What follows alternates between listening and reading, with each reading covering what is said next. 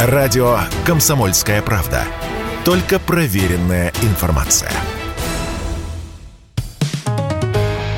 «Экономика» на Радио КП. Здравствуйте, дорогие слушатели радио «Комсомольская правда». В эфире наш ежедневный обзор самых важных и интересных экономических новостей. И давайте сегодня немного вместе погрустим.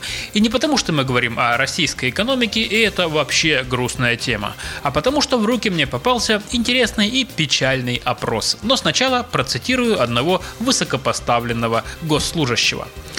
Мы рассчитываем, что Икея окончательно не уйдет. На следующей неделе в очередной раз переговорим с руководителями компании и поймем планы на будущее. Эту фразу я услышал неделю назад на Восточном экономическом форуме во Владивостоке от заместителя главы Минпромторга Виктора Евтухова. И, знаете, на душе как-то сразу немного потеплело, ведь Икея в России, как известно, больше, чем Икея. Для нас это и окно в Европу, и возможность уникальная, кстати, купить хорошую мебель по хорошей цене. И если на вашем лице вдруг не появилась улыбка после знакомства с икеевской плюшевой акулой, то у вас просто нет сердца. Неудивительно, что именно уход Икеи россияне называют самой большой потерей среди всех ушедших западных брендов.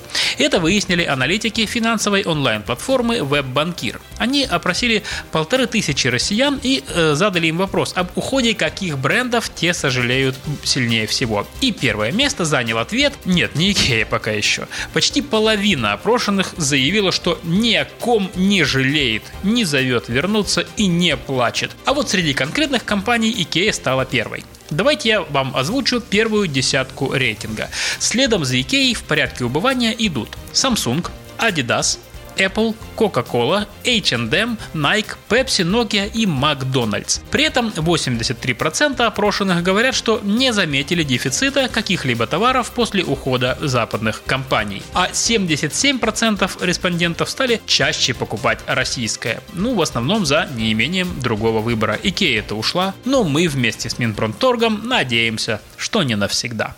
И в завершение поговорим о том, как простить всем свои собственные долги.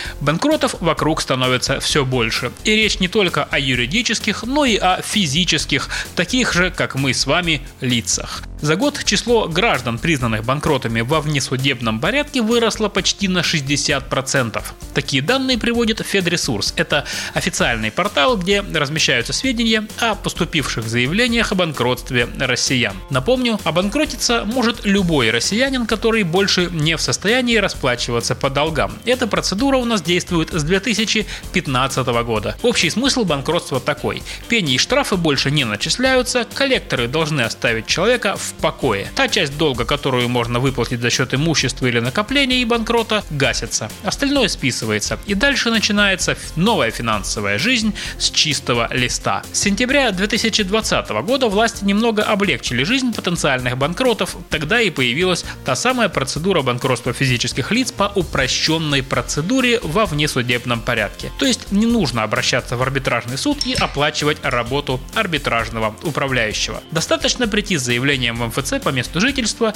но главное, упрощенно обанкротиться можно бесплатно.